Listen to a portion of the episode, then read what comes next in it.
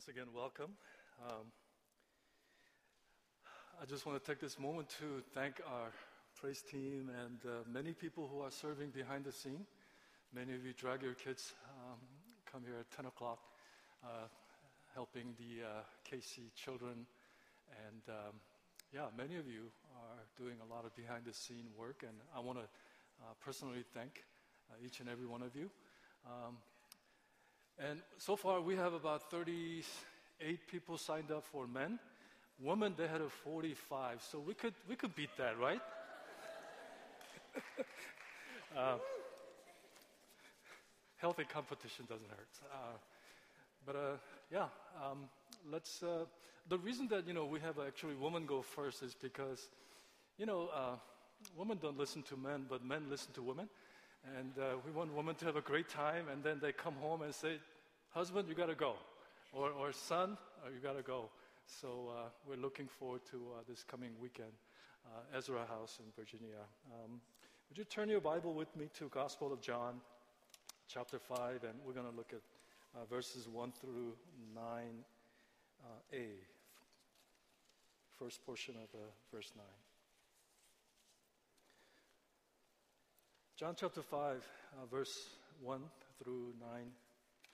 Sometime later, Jesus went up to Jerusalem for one of the Jewish festivals. Now there is in Jerusalem near the sheep gate a pool, which in Aramaic is called Bethesda, and which is surrounded by five covered colonnades. Here, a great number of disabled people used to lie the blind, the lame, and paralyzed. One who was there uh, had been an invalid for 38 years. When Jesus saw him lying there and learned that he had been in this condition for a long time, he asked him, Do you want to get well? Sir, the invalid replied, I have no one to help me into the pool when the water is stirred. While I'm trying to get in, someone else goes down ahead of me. Then Jesus said to him, Get up, pick up your mat, and walk. At once the man was cured. He picked up his mat and walked. Well, people say um, there's no such thing as dumb questions, but we all know there are dumb questions. And I've stumbled into a couple of dumb questions, and um, the first question goes like this Does it take 18 months for twins to be born or nine? I think that's a pretty dumb question, don't you think? Um, what happens to people born on February 29th? Do they stay one till four years past? Anybody born on February 29th? okay, here's one more. Does looking at a picture of the sun hurt your eyes? I actually tried this. It doesn't. the first time when I read this text, I thought, Jesus, what are you thinking? Really? Have some compassion for the guy, please. It's like asking a starving person do you want something to eat? Isn't it obvious? I mean, it's almost like insensitive and sarcastic in his question of a man who's been lame for 38 years Do you want to get well? And if I was this man, I might have responded, uh, um, No, I like my lameness. You should try sometime. I would probably respond in a very sarcastic way Are you blind? Why don't you just kick me while I'm down? It's kind of odd for Jesus, who is omniscient, asking this question. Of course, with Jesus, there's always more going on than meets the eye. There's the question behind the question. The deeper question Jesus was asking here to this man who's been lame for 38 years is Do you really want things to change? Are you willing to pay the cost? Once you get well, can you handle the responsibility that will come with the change? Because we need to consider, it's, it's not so clear cut here. We need to consider how difficult it must have been for this man to get well and to be healthy after 38 years sitting in that spot, waiting for that pool to be stirred to receive healing. Imagine what it would be like for him after he get well or healthy to re-enter the rat race dog eat dog world. Imagine what it would be like for him to assume the responsibility of daily life, getting a job, paying the bills, re-enter perhaps uh, uh, into his old forgotten families with relationships. We're all creatures of habit, and some of us here really welcome change, but most of us really resist change. By definition, change is to make or become different. By definition, change is a departure from the past, and change is a big shift of direction. You're going one way, but change means you're going other ways. Change can be confusing, as change brings new and uncomfortable way of doing things. You kind of uh, lose sense of control as change brings new responsibility, opportunity, as a relationship, just new landscape all around you. Over the years, my wife and I have been counseled many married couples, and as you know, the purpose of counseling is what? Purpose of any counseling is to see a change for better, for good. But in order for change, for better or good, uh, in, in the case of marriage counseling, a spouse or both of spouse need to change the way, uh, their ways and, and their attitudes, and much work is required. Some work hard and make the necessary change, and they reach a place of reconciliation and peace. Other couples, they just go back to their old ways, still bickering and fighting and arguing. Then there are married couples who refuse to change and choose the easy way out of choosing divorce, which brings devastating effect not only to their marriage, but if there are children involved. You know, my wife and I have been married for 29 years, and you know, right after we got back from honeymoon, I'm, i see things that I didn't see before, and I've been kind of a, making a mental notes and writing things down that I want her to change some ways and, and change some. And it's about a page long. But then I found out she has her list. And it's, it's a book about this thing. and we both had to learn, and we continue to work at it because even the healthiest marriage go through rough patches and tough times. And we all need some kind of change. If you are really honest with yourself from where you are sitting at this moment, deep down inside of you, if you were to ask yourself, do I need something change in my heart, in, in my life, in the way I've, I do things and my attitude and all that? If you're really honest, the answer is yes. And it's not so much a little bit of makeover, but I believe it's the total transformation that God can bring about, and God is really into business of doing that.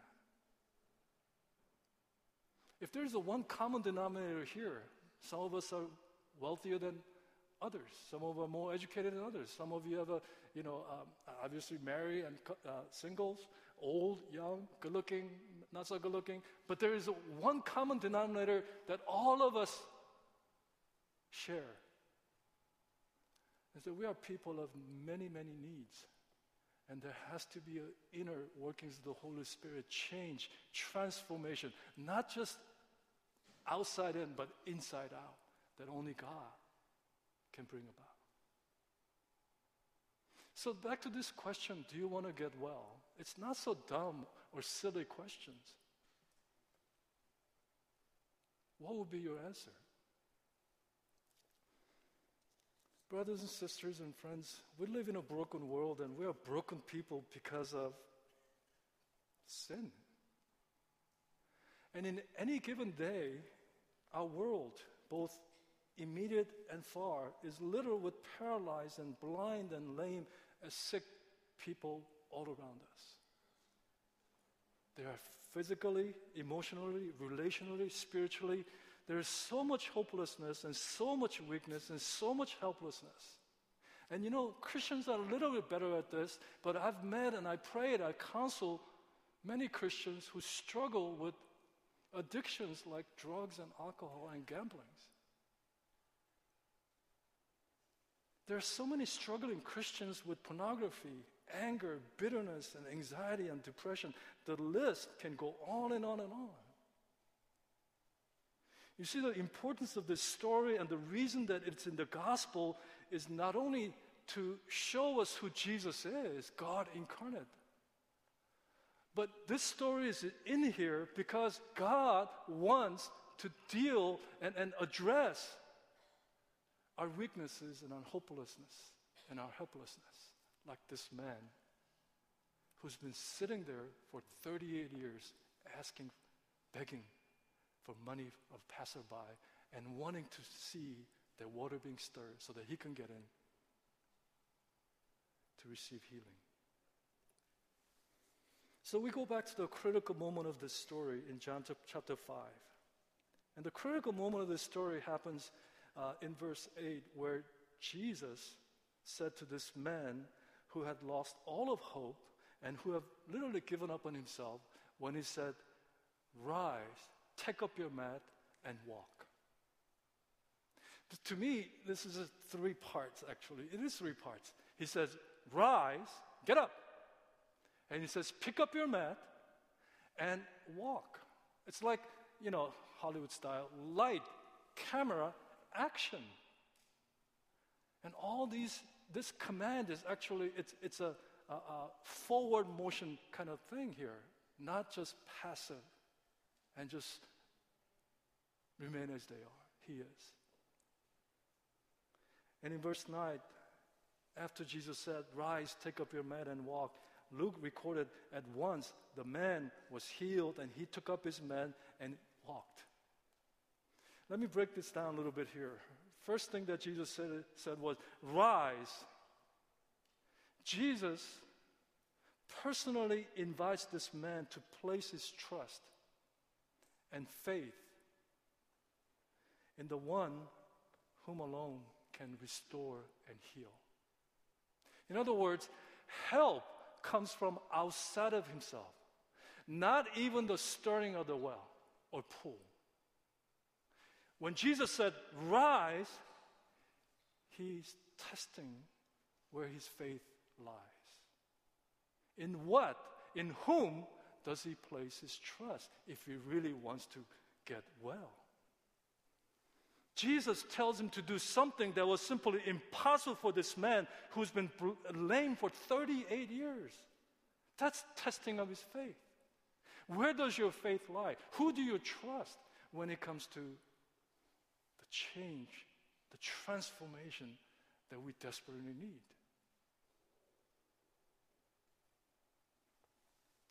Every time I see this man in this John chapter 5, I think of Stephen Hawking. You know who he is, right? The uh, uh the, what is it, physicist, I think, world renowned. And how his body is paralyzed and contorted and, and twisted. And Jesus did not say, try to build up your faith or try to concentrate Rather, Jesus simply said, Rise. One word, rise. Why? Why did he say that? He wanted to see his faith to be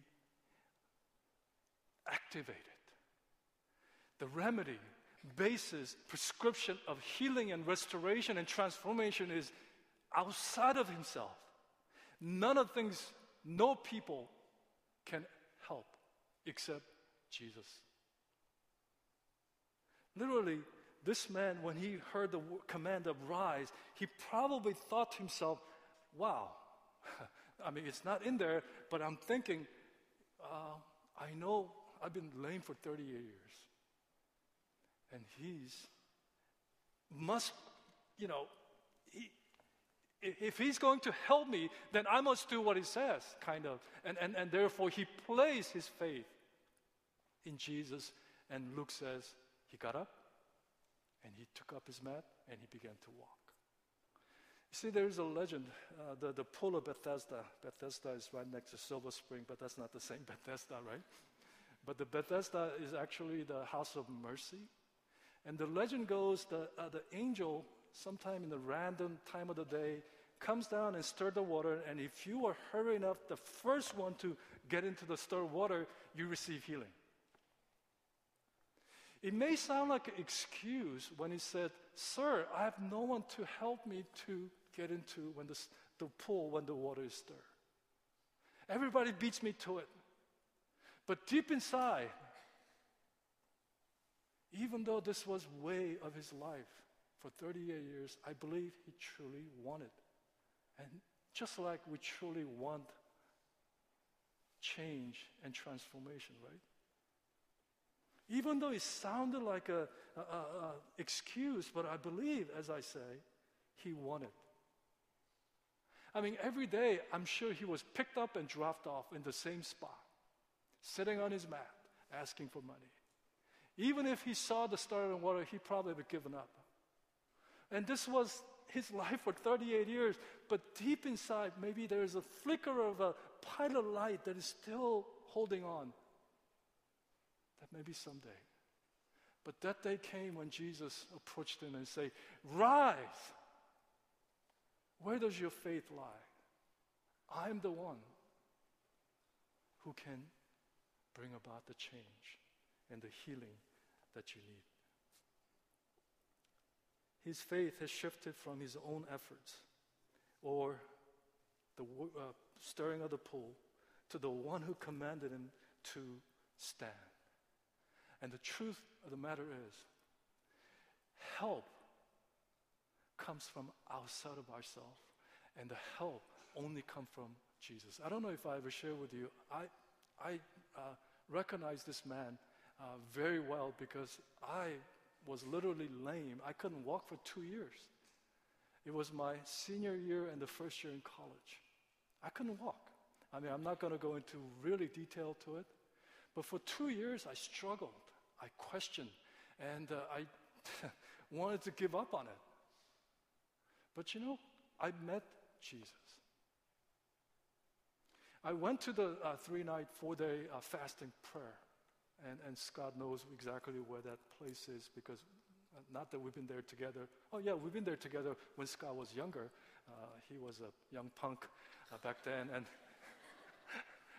I was his counselor Uh, in, in, the Pennsylvania Pocono. But at the end of the third night, I came to realization that I'm a sinner and there is only one Savior and one Lord, and I cling onto Him. And when I repented, and when I placed my faith that only He can heal, immediately, instantaneously, I was able to walk. Praise God. Look at me. You, if you want me to dance, I can't dance, but at least you can see I'm not lame anymore, right? I know. Some of you guys thinking lame means not cool, but we're talking about real lame here, okay? The real help comes from God. And your faith in Jesus is the key. That day, this man places trust based on what he said. And his word, his power, Jesus comes to us more than you ever think of. He continually says, Do you want to get well? Do you want to get well? Where does your faith lie? Secondly, Jesus said, pick up your mat, or take up your mat, it says. Why did Jesus say, after he said, rise, pick up your mat? And what is this mat? This mat, or in, in some version, it says bed. This mat, this bed, symbolizes things that he was clinging on to. He was holding on to tightly as if his life was dependent on it. His mat, his bed was his spot, his territory is a place of suffering, place of shame, place of pain, place of hopelessness. It came to define who he was. And when Jesus said, Rise, take up your mat, pick up your mat, you know what he meant? He meant throw it away, cut it off, burn that, your old self of yours. You know, recently I was cleaning my garage and I ran across my son's security blanket. He's 25 years old.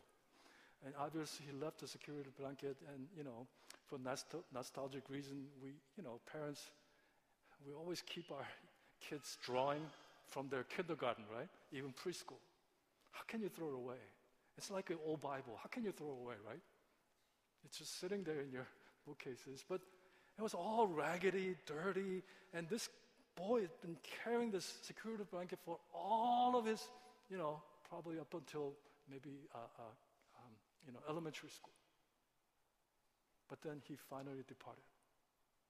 And we ended up, and we, we've been keeping it. But this is like a security blanket for him.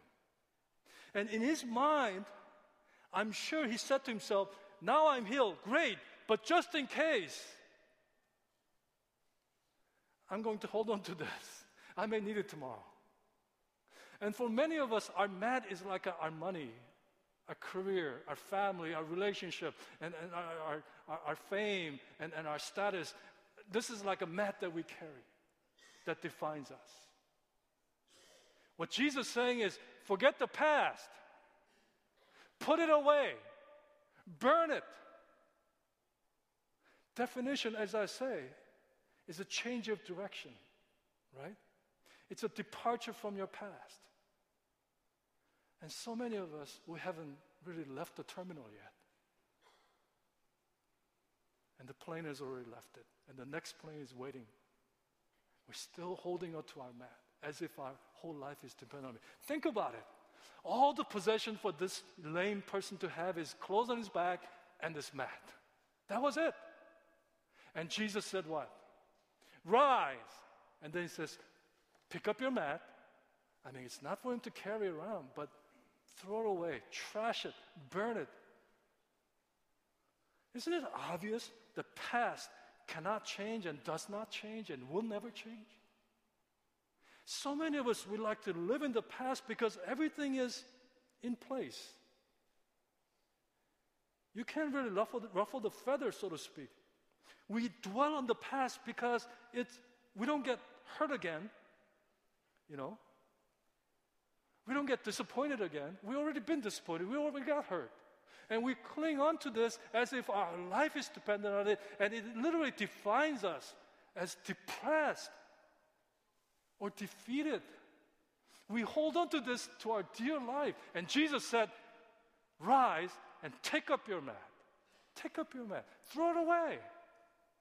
That doesn't define you anymore. You are healed and restored and you are well.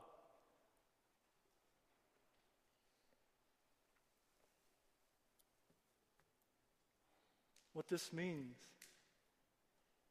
is that if there are things that is really just pulling you into the place of just defeat and suffering, you need to cut that off. When you get home, you might need to throw away those alcohols that you've been stashing away. You might have to flush down the drugs that occasionally you, you use, you really have to shut that site that you've been visiting for just momentary physical pleasure. You might have to approach somebody and say, Please forgive me. You might have to really deal with that anger and rage issues and take it to the cross. You know, in a inner healing ministry, it's about really visiting the past and to bring that past pains and sufferings and all the disappointment, and you put it on the foot of Jesus and you proclaim the victory over it. In inner healing, it's about setting yourself free from the past, all the junks and abuse and trauma, or even generational curse. So many of us Our past is, is governing and, and dictating and, and guiding us this moment and the days to come. And Jesus said, Rise and take up your mat, throw it away, because they no longer defines who you are in me. I know you are very sick and tired of this, but I feel like we want to sing Let It Go from Frozen movie or something. Let it go. Let it go. Okay. I maybe this is not a joke. Because some of you are stuck. You can't move forward. Does this make sense? Do you want to get well? In roundabout way, you know what Jesus is doing? Do you truly want to be well? Do you truly want to be healthy? Do you truly want to be healed? Do you truly want to restore? Do you truly? Do you really? This question is not that easily answered, and many people hesitate because we like to hold on to the past so much. You see? Because that's where we don't get hurt again. We don't, we're not going to fail again.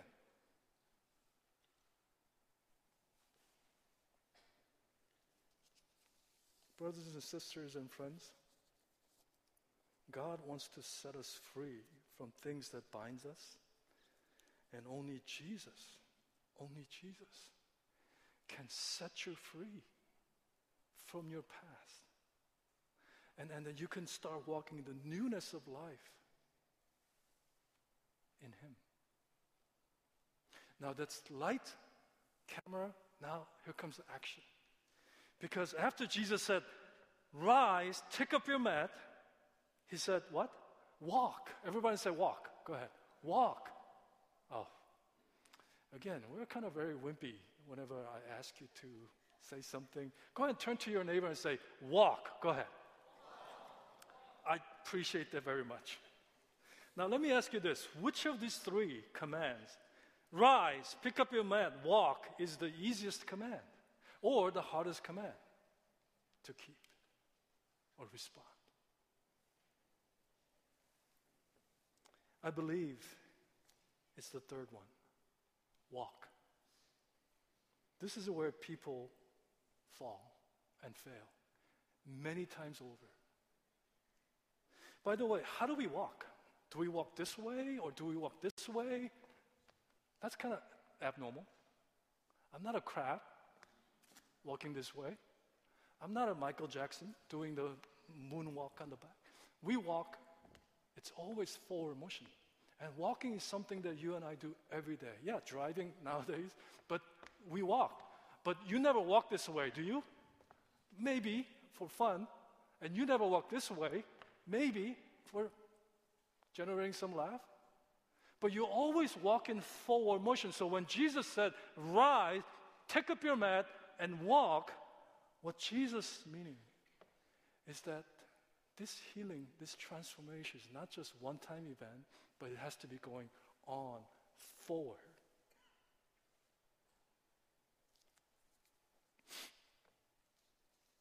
If Jesus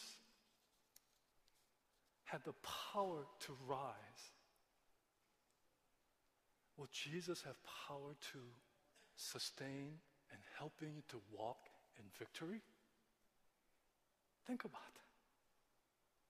that. If Jesus can, can help a person to rise from their lameness for 30 years, do you think Jesus can help him to sustain the life that's ahead of him, the new life?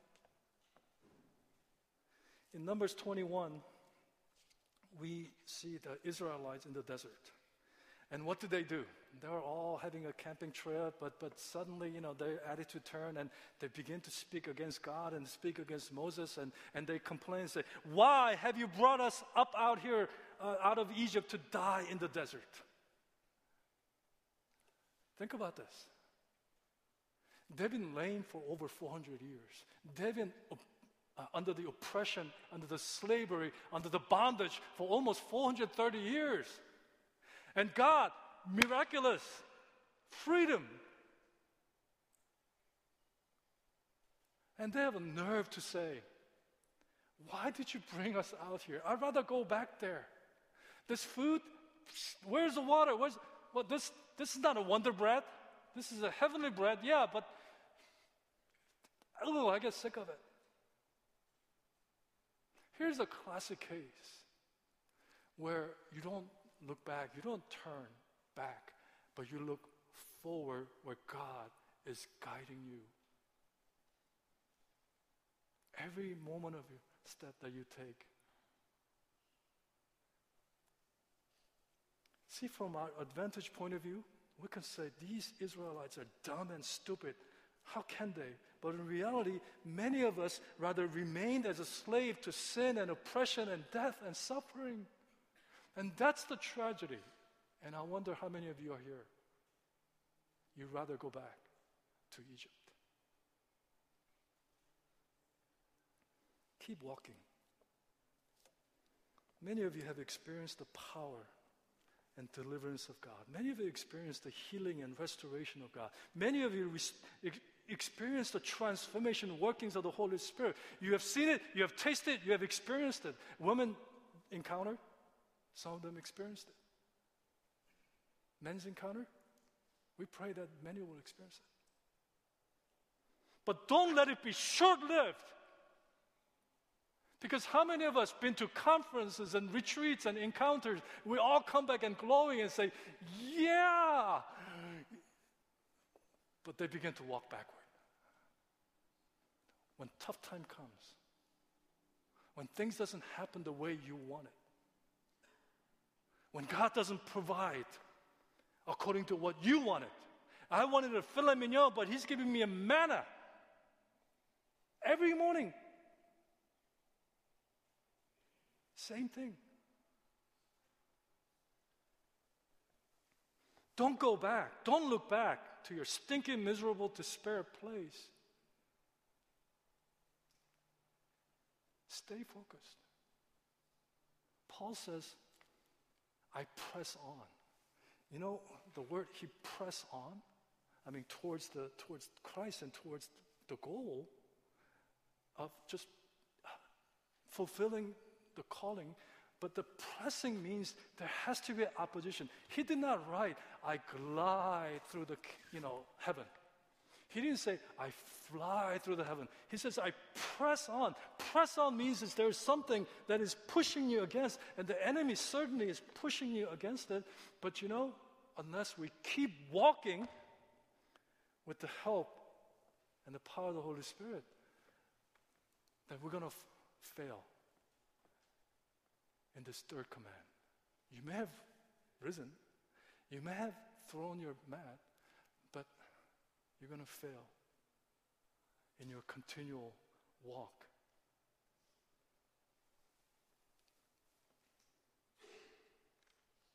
Brothers and sisters and friends,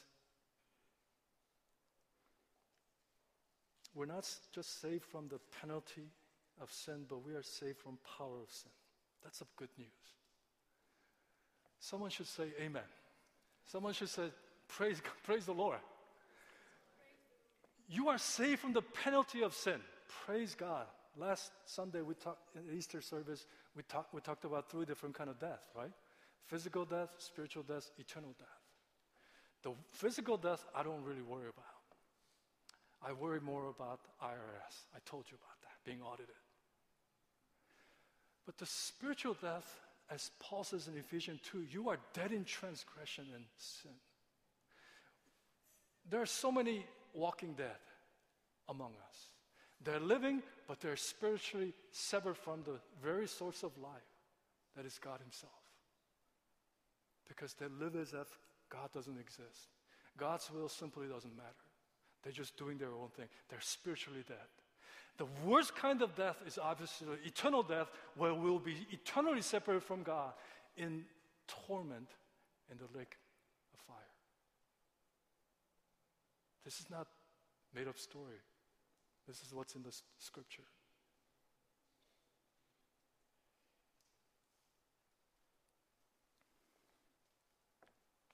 But the good news is that He died for our sin to pay the penalty. He rose from the dead, and He promised the Holy Spirit, as Spirit lives in us, guess what? We can be overcomer of a power of sin.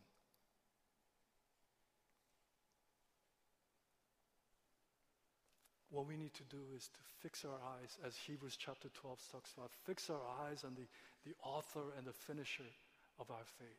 Faith is not something you conjure up in your mind, uh, but the faith is a gift from God. And then with this faith, we fix our eyes. When you start taking your eyes away from the author, which is originator and, and perfecter or finisher of our faith, then we're going to begin to sink. We begin to fall. So when, when Jesus said, walk and keep walking, he means fix your eyes on God and never take your eyes off, off of him. You know, the word author, by the way, is not only beginner and originator, but it really implies a captain of a ship. Last week, Pastor Brian and I, we did a little bit of, by the way, we didn't practice this, right? But we talked about he needs to be sitting on the throne.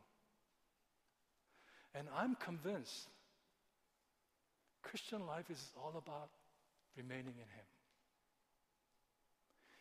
Apart from Him, we can't do anything. But by remaining Him, wherever I go, even the enemy can threaten me, enemy can tempt me, but I'm going to say, Jesus is with me and He's going to lead me to victory. You know, that sounds kind of a, a does it mean that, you know, I need to come to church 24 hours 7? Of course not. What does it remaining in Jesus mean? It means through the word, through the prayer, that you are keep mindful and, and fix your eye on Jesus. And really let God live and, and work in and through you. It's not so much what you do, being busy, doing things and going places and, and giving things. No, it's about what, as you remain in the Lord in prayer and, and, and, and in His presence, He will lead you into righteousness and He will lead you into victory and fullness. See? Just like the vine and the branch John 15 talks about. You learn to remain in Him. You know, let me uh, bring this down to uh, uh, uh landing here. And that is, you know, uh, we, we, we, we identify uh, ourselves as the disciples of Jesus Christ or followers of Jesus Christ. And let's even say Christian. The word Christian literally means that we are in Christ. Is there evidence in your life? Are you living a very disciplined life? I see more undisciplined life among disciples of Jesus Christ. And, and, and we are really experiencing much unnecessary defeat and sufferings. And moment by moment, we really need to live in His presence and being mindful and conscious about what He's wanting me to do. Not what you wanted to do, what God is doing in and through you. Here's what I mean by that, a little bit in practical uh, application. To me, remaining in Jesus means, yeah, uh, you do need to spend time in the Word. You do need to spend time in prayer. You do need to spend time in the community, like oikos, in our weekly oikos. But then we do need to spend time in uh, uh, sharing the good news because God saved us for good works, and I believe that good works is not just doing the church works, but do the works of the church, and that is to win souls and make disciples. But don't fool yourself. This is where I see a lot of young people today, and even older people does. I love John Piper. I love, you know, um, uh, Chuck Swindoll, Francis Chan, uh, uh, all these, Ravi Zacharias, you go to YouTube and you hear so many great messages. So many great teachings out there. And sometimes we look at that and we go, yep, yep, I agree. But then you kind of pat yourselves and, and saying, think that you are growing in your faith.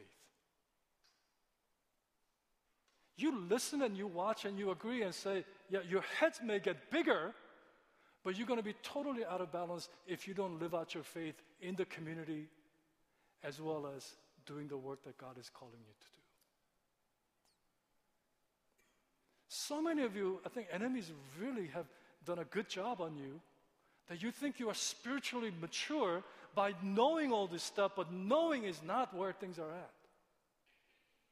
It's about really showing the characteristic of Christ as you remain in Him. What kind of fruit comes out? Fruit of the Spirit comes out. What are the fruit of the Spirit? It's very characteristic of Jesus. What does a Christian mean?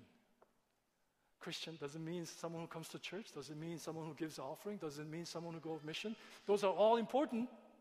But Christian means is someone who lives by the power of the Holy Spirit as you remain in Him, and only way. And in that way, brothers and sisters, that we keep walking day in and day out.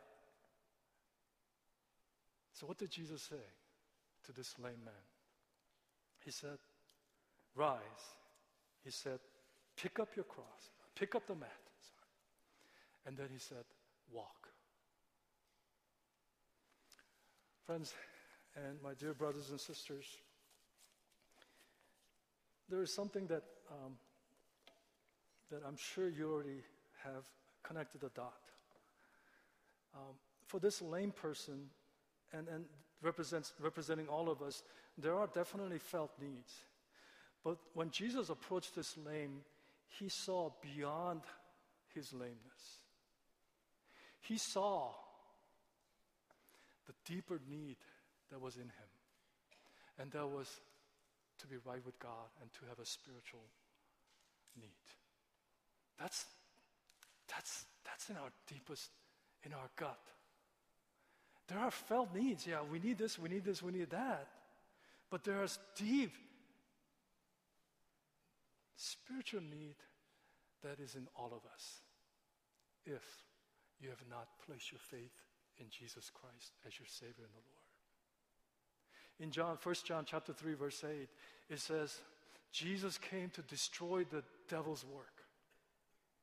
But in same writer, John chapter 10, verse 10, it says, Jesus came to give us what? Life to the fullest and abundant. But right before he said that, John, wrote, John writes, the work that Jesus came to destroy, the devil's work, is all about to kill and to destroy, to prison us, to keep us down and stay down. Jesus came to do what? Destroy the devil's work. Jesus came to do what? To give us full, abundant, victorious life. You know, last week was Easter Sunday. A week after, I always like, even day after Easter, or even that afternoon, I always like to ask this question so what? Or now what? Yeah, it was, it was you know, good, good, praise and it was good service. We see four uh, teenagers uh, came, give their life to Jesus. So what? Now what? Are you walking in victory? Are you walking in joy? Are you walking in freedom? Are you walking in fullness? Are you walking in His ways? Where is the reality of risen Jesus? Are you walking under the power of the Holy Spirit? That's where the rubber meets the road. Not we gather to pat on each other's back and say, I'm fine, you're fine, we're fine. Let's go, let's just go home. As I invite the, uh, our worship team at this time,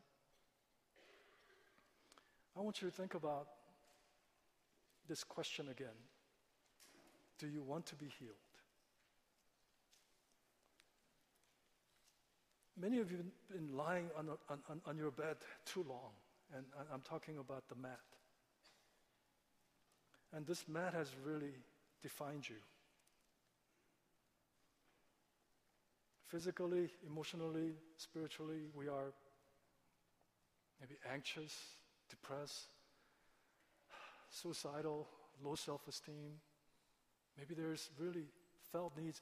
But the deeper level, there is a spiritual need that only God can fill.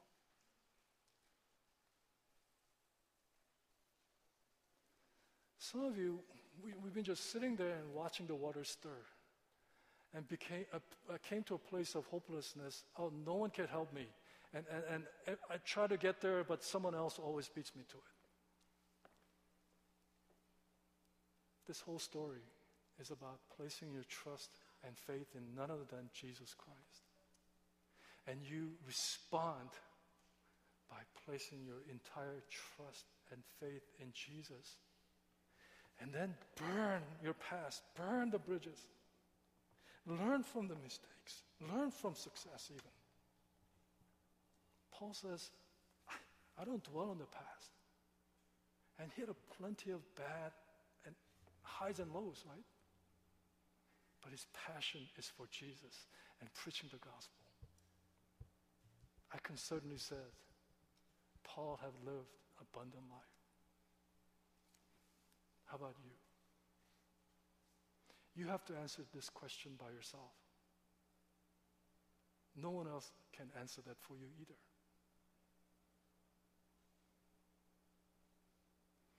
Just stand with me.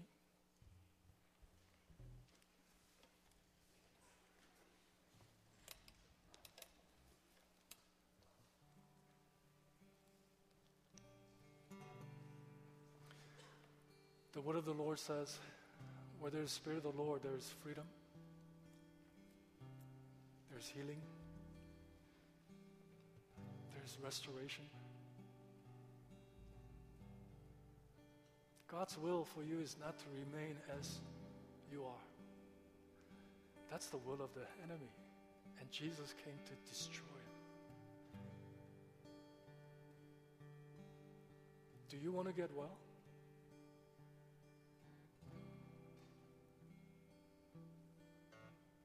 You know, God doesn't just show up at retreats or encounter or, you know, revival meeting we know God is omnipresent. He's here. He's actually looking at you and He's knocking at your heart and say, Do you want to get well? It's not so easy to answer, by the way.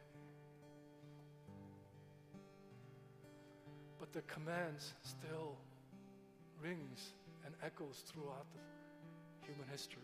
Rise, take up your mat, and walk. Walk.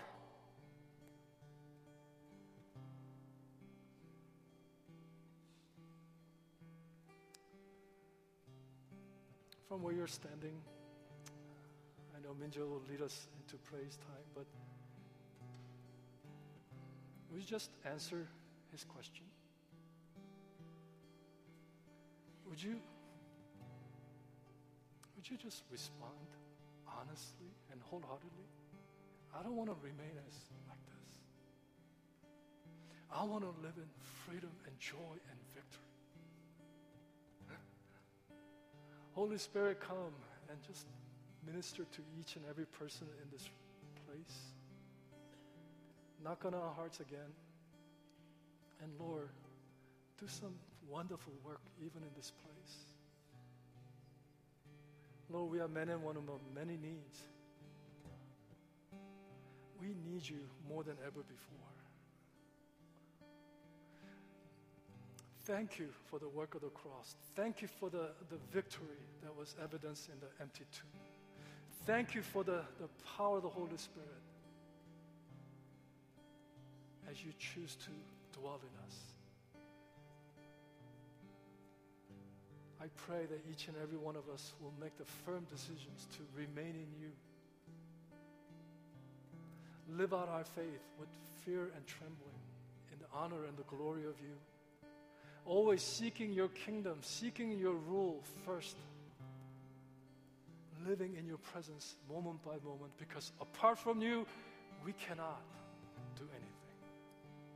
So, once again, I pray that your spirit will just come and convict each and every person in this place. And Lord, I pray that will, their answers will be yes. And I'm standing and I'm burning the past, I'm throwing this mat away. And I'm going to start fixing my eyes and my, my, minds and thoughts and hearts on you, who is the author and the perfecter and completer. He who began a good work in me will finish until the day of completion until that day come, I'm going to live under the power of the Holy Spirit.